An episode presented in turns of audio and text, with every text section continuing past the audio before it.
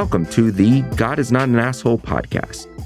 If you are one of the many people done with religious dogmatism, hang on. You might sense transcendence, but your church or other faith community never seem to get off the ground. You realize that honoring your conscience means more than fitting in and keeping hard to explain rules? Hang on. You could probably think of the goodness in your tradition, and you tried your best to save that baby, but there's so much bathwater.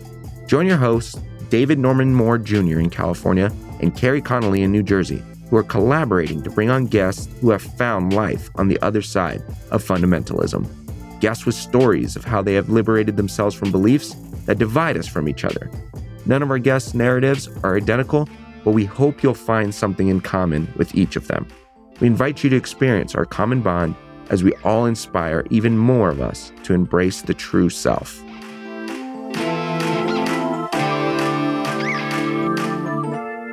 I was in a church uh, some years ago on a Sunday, and uh, you know they they had a, an American flag uh, up there, and it happened to be um, what you know on the Christian calendar we call Whit Sunday or Pentecost, and they invited me to say something about the day.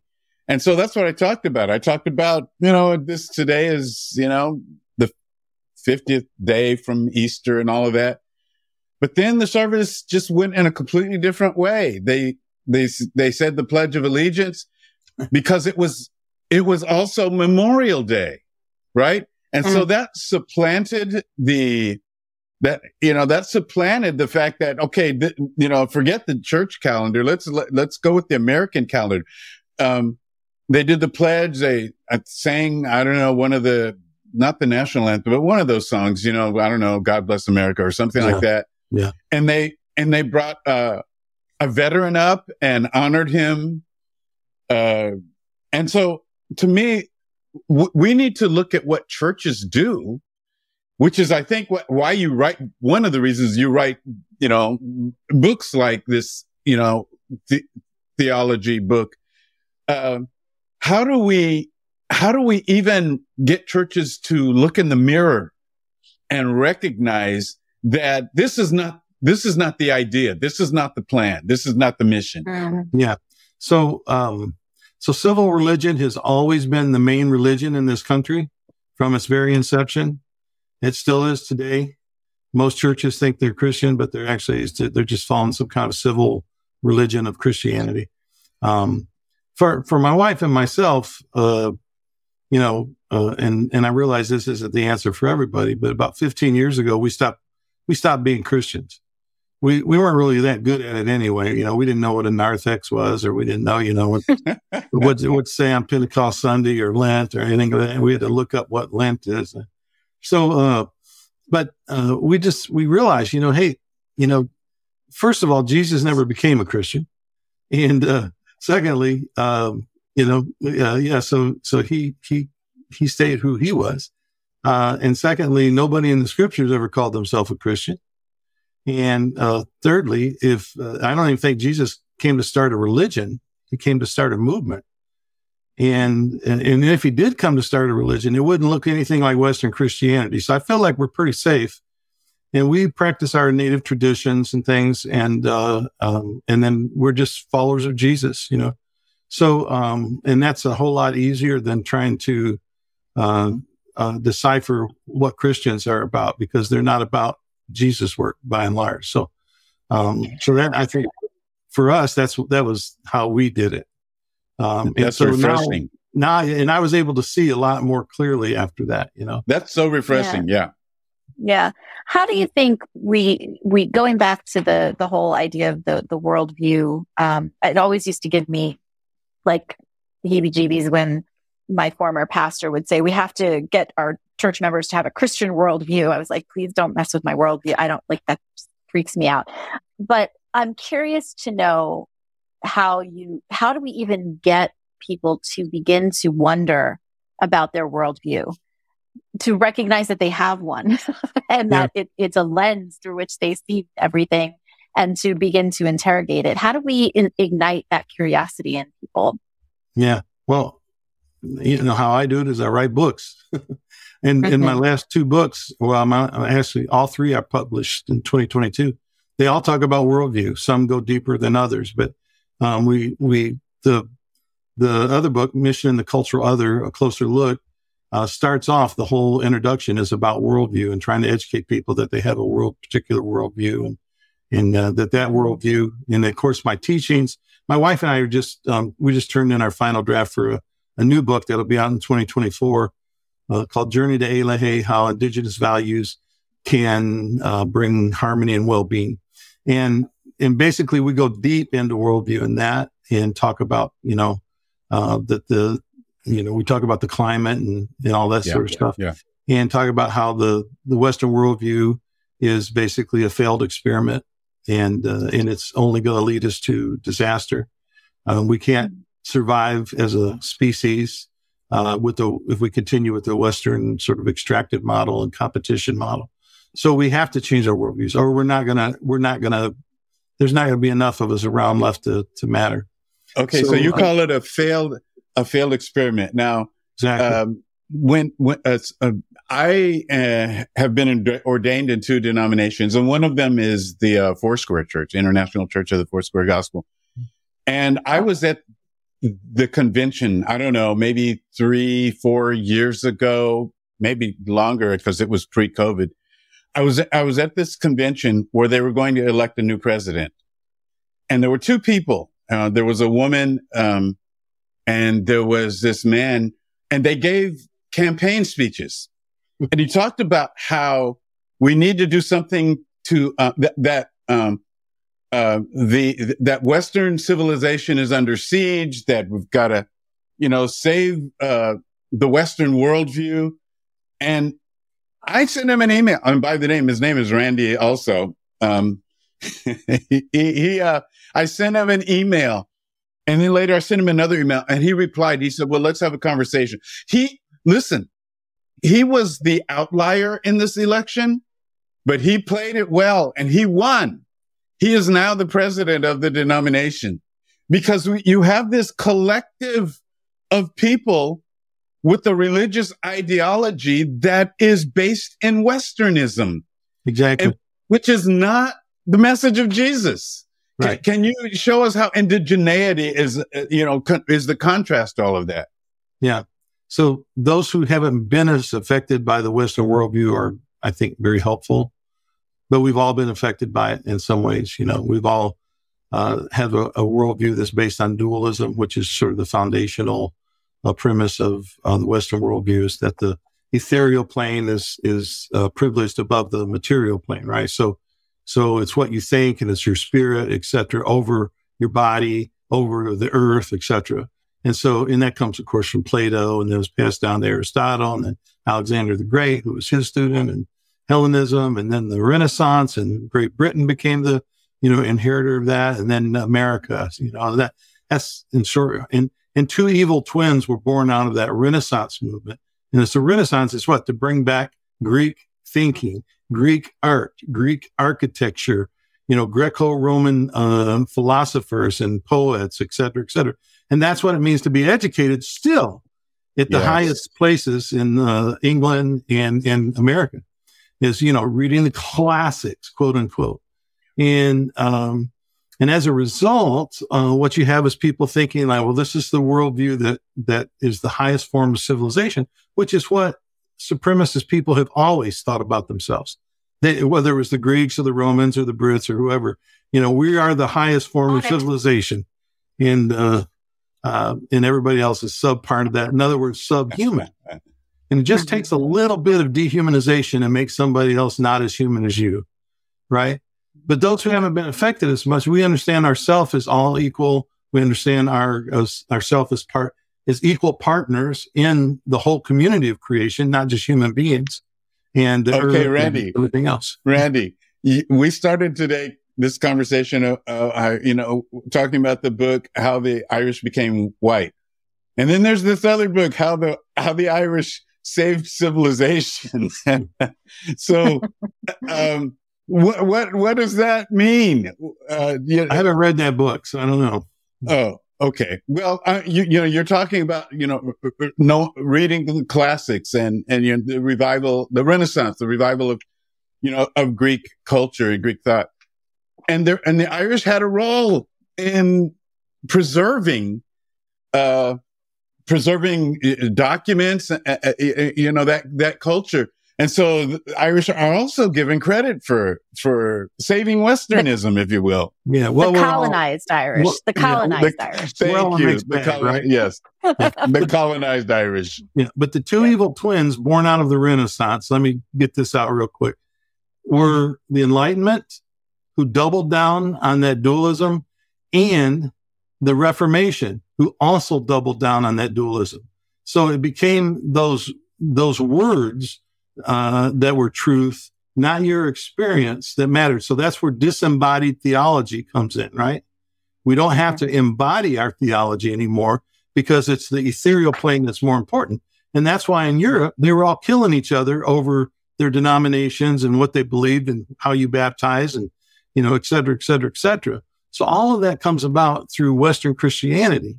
And then, uh, you know, and if, you know, I know the Foursquare well they wanted me to become one of their ministers at one time. I know the Assemblies of God. I know the Church of God. I know all those Pentecostal denominations. They need to only go back to Azusa Street and see where they went wrong, right? Because, you know, they all have some repenting to do. And there's a reason why, you know, the black Pentecostal denominations are separate from the white Pentecostal denominations. And, and, you know, that's their moment of repentance. They need to go back and say, oh, what God was doing was showing us that all people are equal and instead, we, we took the manifestations and made those the most important thing, which is a classic dualistic thing to do, right? And it also, I mean, ultimately it comes down to power, right? And Derrida, I write about uh, everything that you're talking about in, in one of my books. And I also talk about how Derrida, the deconstructionist would say, like, you can take that hierarchy and you can flip it to try to equalize things, but then you still have the same, you still have the same binary, you still have the same problem where there's one that's higher than another, which I think we see, you know, in, in some of the ways of, of progressive resistance, um, to the top, to, uh, I think a point that David was making earlier, Charles, um, Mark Charles makes this point that, for example, um, when black people are seeking out forms of reparation, they, the form that they would reach out, that they would seek would be, for example, land ownership and Mark Charles is saying, okay, so you're, you're moving into the same capitalist, um, structure and saying that's reparations, but, but that is, where did that land come from? Right. You're, you're, that land itself that you're, you're saying is your reparation is stolen land itself. Right. Yeah. So it's this idea of, of power. I'm also thinking about, um, this a friend of mine who sent me an article from a Christianity Today editor where it was saying that pastors are being confronted, but when they preach something like the Beatitudes, are being confronted by parishioners who are coming up to them and saying, "Where'd you get that woke message? You need to be," and and they're like, uh, "It's the literal words of well, it's the words of Jesus according to Scripture, right?" And so there's this idea that I'm going to like scripture. I'm going to like theology as long as it serves my desire for power. Yeah. And yeah. I'm wondering where, where, where do you, what, what's your thought on that? This is not new by any means. Mm-hmm. I mean, mm-hmm. I, I attended for my master divinity. I attended Eastern Baptist Theological Seminary in um, Philadelphia, which had folks like Ron Sider and uh, Tony Campolo and people like that. Mm-hmm. And you know, yep. they were being when when when Sider, for example, came out with Rich Christians in the Age of Hunger, he was persecuted terribly. Campolo, they created the heresy trials for him. Uh, it was, you know, but the difference between then and now, because that those feelings and those people who always been there with that uh, myth of America uh, spirit, and uh, but now they've been given permission, right, by the last president and so he gave everyone permission to speak it loudly and speak it often mm-hmm. and to actually accompany it with violence. So that's why we're experiencing what we're experiencing, but it's nothing new. The same mm-hmm. prophets have been preaching Jesus' words and they've been pers- being persecuted ever since Jesus said. Yeah, you you you mentioned, uh, and I'm I'm going to look forward to going back and listening to this whole uh, show again but uh, you mentioned uh, Azusa Street, and I um, maybe about 35 years ago, I read the official history of the Assemblies of God. Even, I have no uh, formal relationship with them, but I, I, I was just into reading church histories at that time. And so I read, uh, written by a man by the name of Vinson Synan, who, who has since passed away.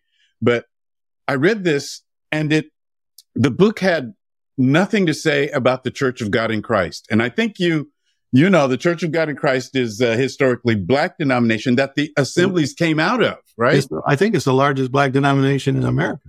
It is, but it, but it, but but it, but the assemblies, you know, at Azusa Street, there was, you know, there was not this segregation that society had, and so um, the first assemblies ministers were were ordained in the Church of God in Christ. then they had a conference the white guys, yeah, yeah, the white guys had a conference and decided they wanted to leave the Church of God in Christ uh, together, and they did, and they formed the Assemblies of God. All right. Well, the official history at that time did not mention any of this. It, the Church of God in Christ was not in the book. Mm-hmm. So I wrote Vinson Synan, and a few years later, he wrote another history of the Assemblies of God, and it was very different. He mentions, you know, that story. But, you know, how can you, how can you be in this kind of denial? You know, this racial denial. It's just the way that church is done in our country yeah. to, to whitewash this every story. The, the answer to how is because we, we put up with it. If we don't stand for it, they won't keep doing it. Now, you wrote him and something changed. Um, now that doesn't always happen that way, right? Sometimes you no, have to, I was surprised. Like, I didn't, I was surprised. Yeah. You have to sometimes show up. Sometimes people just don't realize their own uh, short sightedness. Yeah. You know? And of um, course, I, I don't think that my letter was the only factor. I think society was changing, you know, to, you know, the convulsions around race. And so things that were acceptable in one era may not be acceptable in the other. But we're living with this kind of reconstruction mentality right now where yeah. so many people want to go back the the lesson lost right now. I mean, I, I really love what I'm seeing from um, millennials and Gen Zs in terms of their activism and showing up and things like that. But but the lesson that's being lost from the civil rights movement is that you have to you have to stand in the way of this uh, uh, unbridled capitalism in order to make a difference. So, in other words, you follow the dollar, and then you stop the dollar and when you stop the dollar, that's when people make changes because it's the mm. corporations who are creating the uh, lobbyists who are creating the policies, et cetera, et cetera. And when they start losing money, they start changing.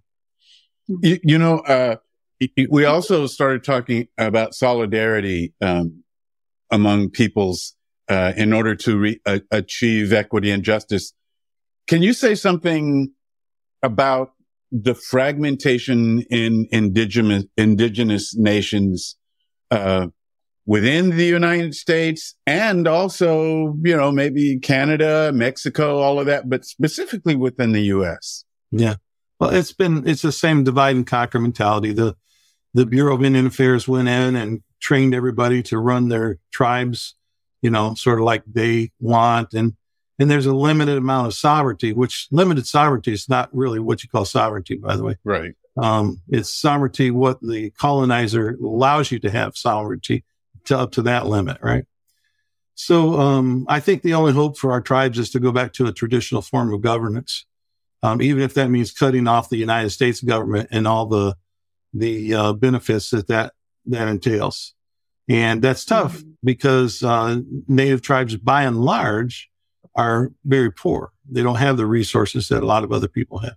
Everybody thinks all the tribes have casinos, but it's just very, very, very few that actually have them and make them compared to how many tribes there are. And by the way, um, I'll just uh, speak to this as well. There are at least as many non-federally recognized tribes as there are federally recognized tribes. So a lot and more. They get pitted against each other. Well, absolutely. I mean, you know, it's it's a it's a sad state of affairs. It's that uh, the idea of divide and conquer. Um, and in uh, what ways? what ways do they get pitted against? Is it over resources or how, how does that happen? Yeah, it's over resources. For example, let's look at, let's just look at the United Keetoowah Band Cherokees and Cherokee Nation of Oklahoma. The United Keetoowah Band are a much smaller group. Uh, they're a federally recognized group now, but uh, it, they didn't organize until 1945, I think it was. And, um, but these are all the mostly full bloods, language speakers, a lot of the tradition keepers. Whereas the Cherokee Nation of Oklahoma doesn't have a blood quantum. You just had to be a, a member of the Dawes Roll back in, you know, the, back in the turn of the 19th, 20th century. And, um, and so the Cherokee Nation fought, uh, the Keetoowahs in every, every stage, uh, raided their bingo parlors, had them raided. They just fought against their, because they were competition, right? Um, another, uh, the, the, uh, uh, Eastern Band of Cherokees in North Carolina fight against recognition of the Lumbees because they want to be the only ones recognized in North Carolina, but and the, get mm-hmm. the block grants and all that, and I have to you know share those things. The uh, mm-hmm. uh, one of the tribes out here, um, I'm not going to mention the names because um, I'm still living here, but uh, but one of the tribes wanted to start a casino closer to Portland than the other tribe had a casino. And the other tribe was becoming very wealthy because the casino. So they started a campaign saying how terrible it would be for these people to have a casino, that they were going to ruin nature and all this kind of stuff. And, and then you, at the very end of the commercial, you see these little bitty letters, you know, the name of the other tribe, right? So, um, mm. Uh, it, you know, it's, it's, those are not our values. Those are not traditional native values. Um, right. So, so and, right here uh, around w- where I live, uh, you know, Chumash, unceded Chumash land, uh, it's the Santa I- Santa Ynez uh, band of Chumash that has the casino, and you know the the revenue flows uh, to that particular band. But there are other Chumash bands that don't have casinos, so that right there is a mixture for for you know for volatility. Yeah. And one says, "Oh, you're not really Indian," and you know, and it's true that there are like fake Indians out there, right? That's always been a thing. But um, the majority of the the problem is that the, the prejudice that comes against like people like me, who I'm a recognized legal descendant, right? But a lot of people say, well, you're not a real Indian, you know, uh, right. uh, because you're not a tribal member of a federally recognized tribe. But I'm a recognized mm. descendant of a federally recognized tribe. In other words, they recognize my descendancy. I just don't have enough blood quantum to, so I have a 316th blood quantum instead of a quarter, right? So that means I can't be a tribal member. There's lots of people out there like that. There's lots of people out there and these other groups that are, you know, in other states who, um, who clearly have native blood. They have ancestry, you know, but for one reason or another, they can't become federally recognized. And so, you know, a lot of the federally recognized people, what I call the Indian police, will, uh, you know, like say, oh, they're fakes. And, you know, that I know people um, who are practicing, they've been practicing their religion in like Missouri for hundreds of years, Cherokee people stomp dance. They've been carrying on the religion. They speak the language, all these kinds of things. And they'll say, oh, well, those are fake Indians, right? So, so it's, it's just it's reminiscent.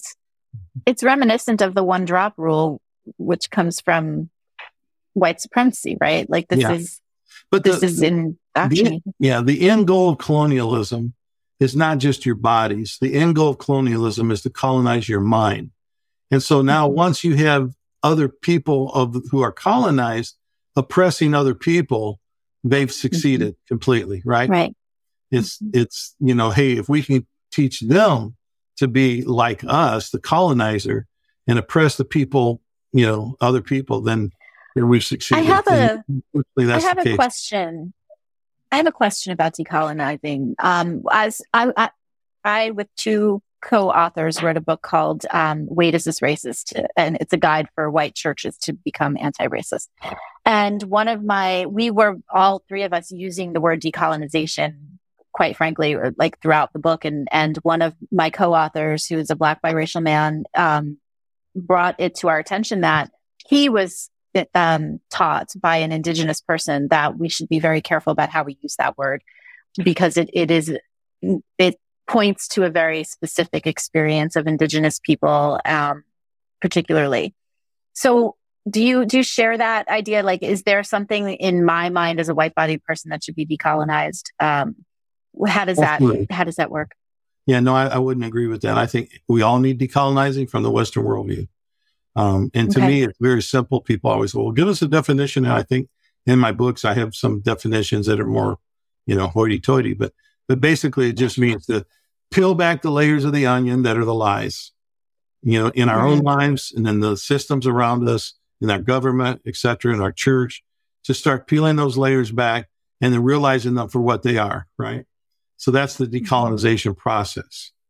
Thank you. I appreciate that. And once you start peeling back a few lies, like the whole thing falls apart, right? Indeed. Any good deconstruction starts with a tiny little string, yeah. usually. Yeah, absolutely. well, we are nearing the end of our hour together. Is there a, the, the question that always comes to my mind that I'm always wondering about is is I, I always feel like there's this failure of imagination. And I, we talked a little bit about this.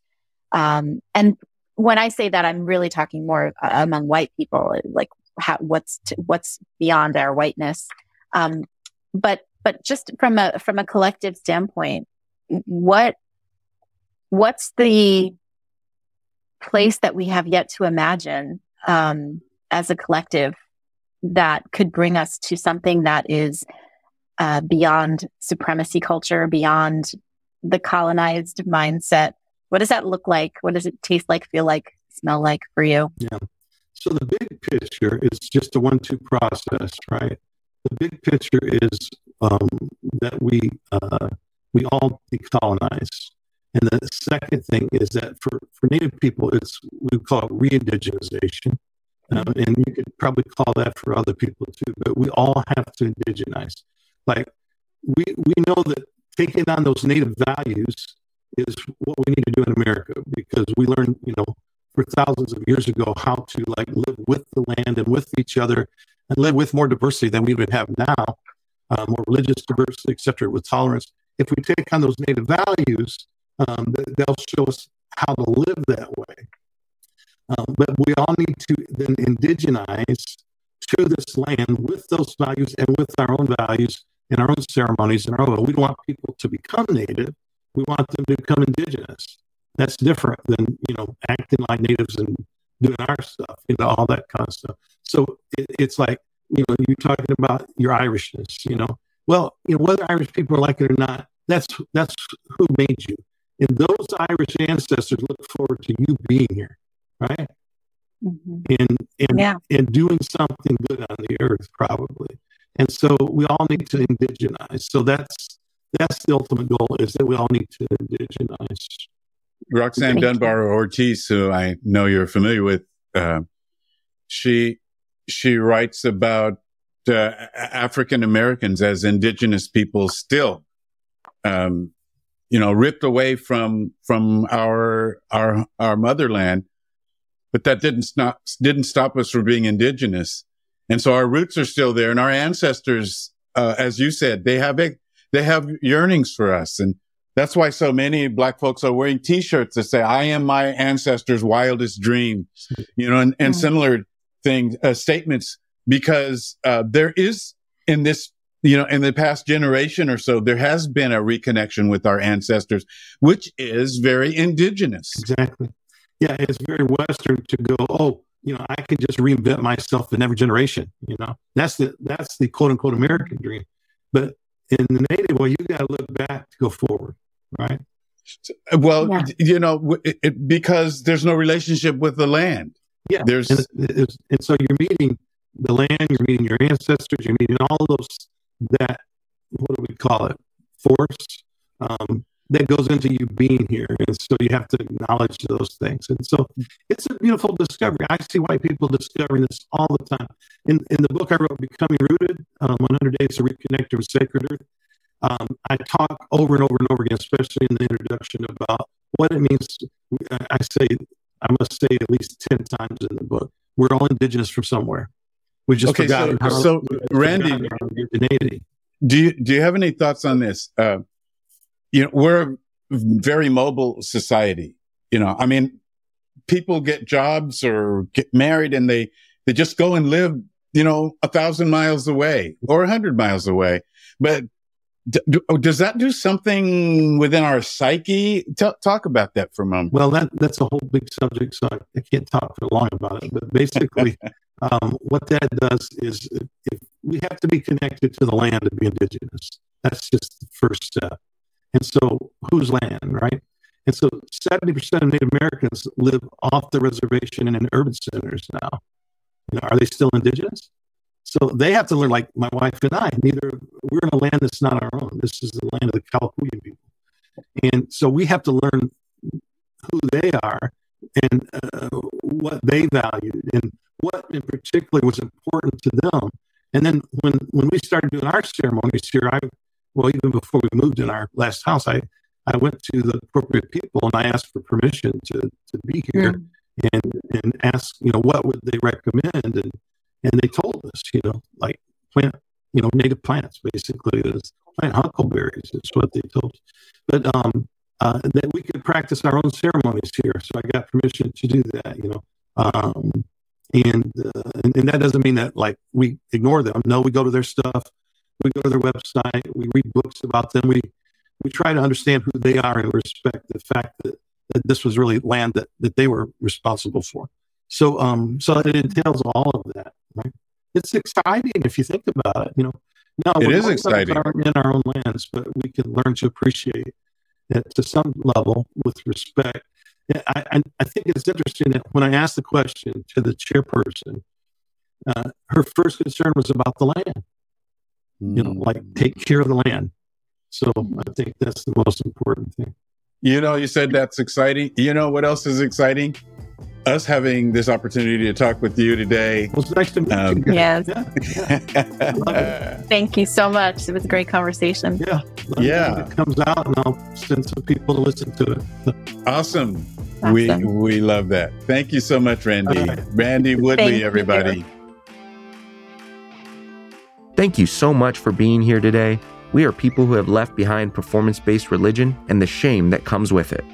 Maybe you have a personal liberation story to tell and we want to know about it. Please contact us on Twitter at God is not an asshole or text 805 703 8393 because the world needs to know that God is not an asshole.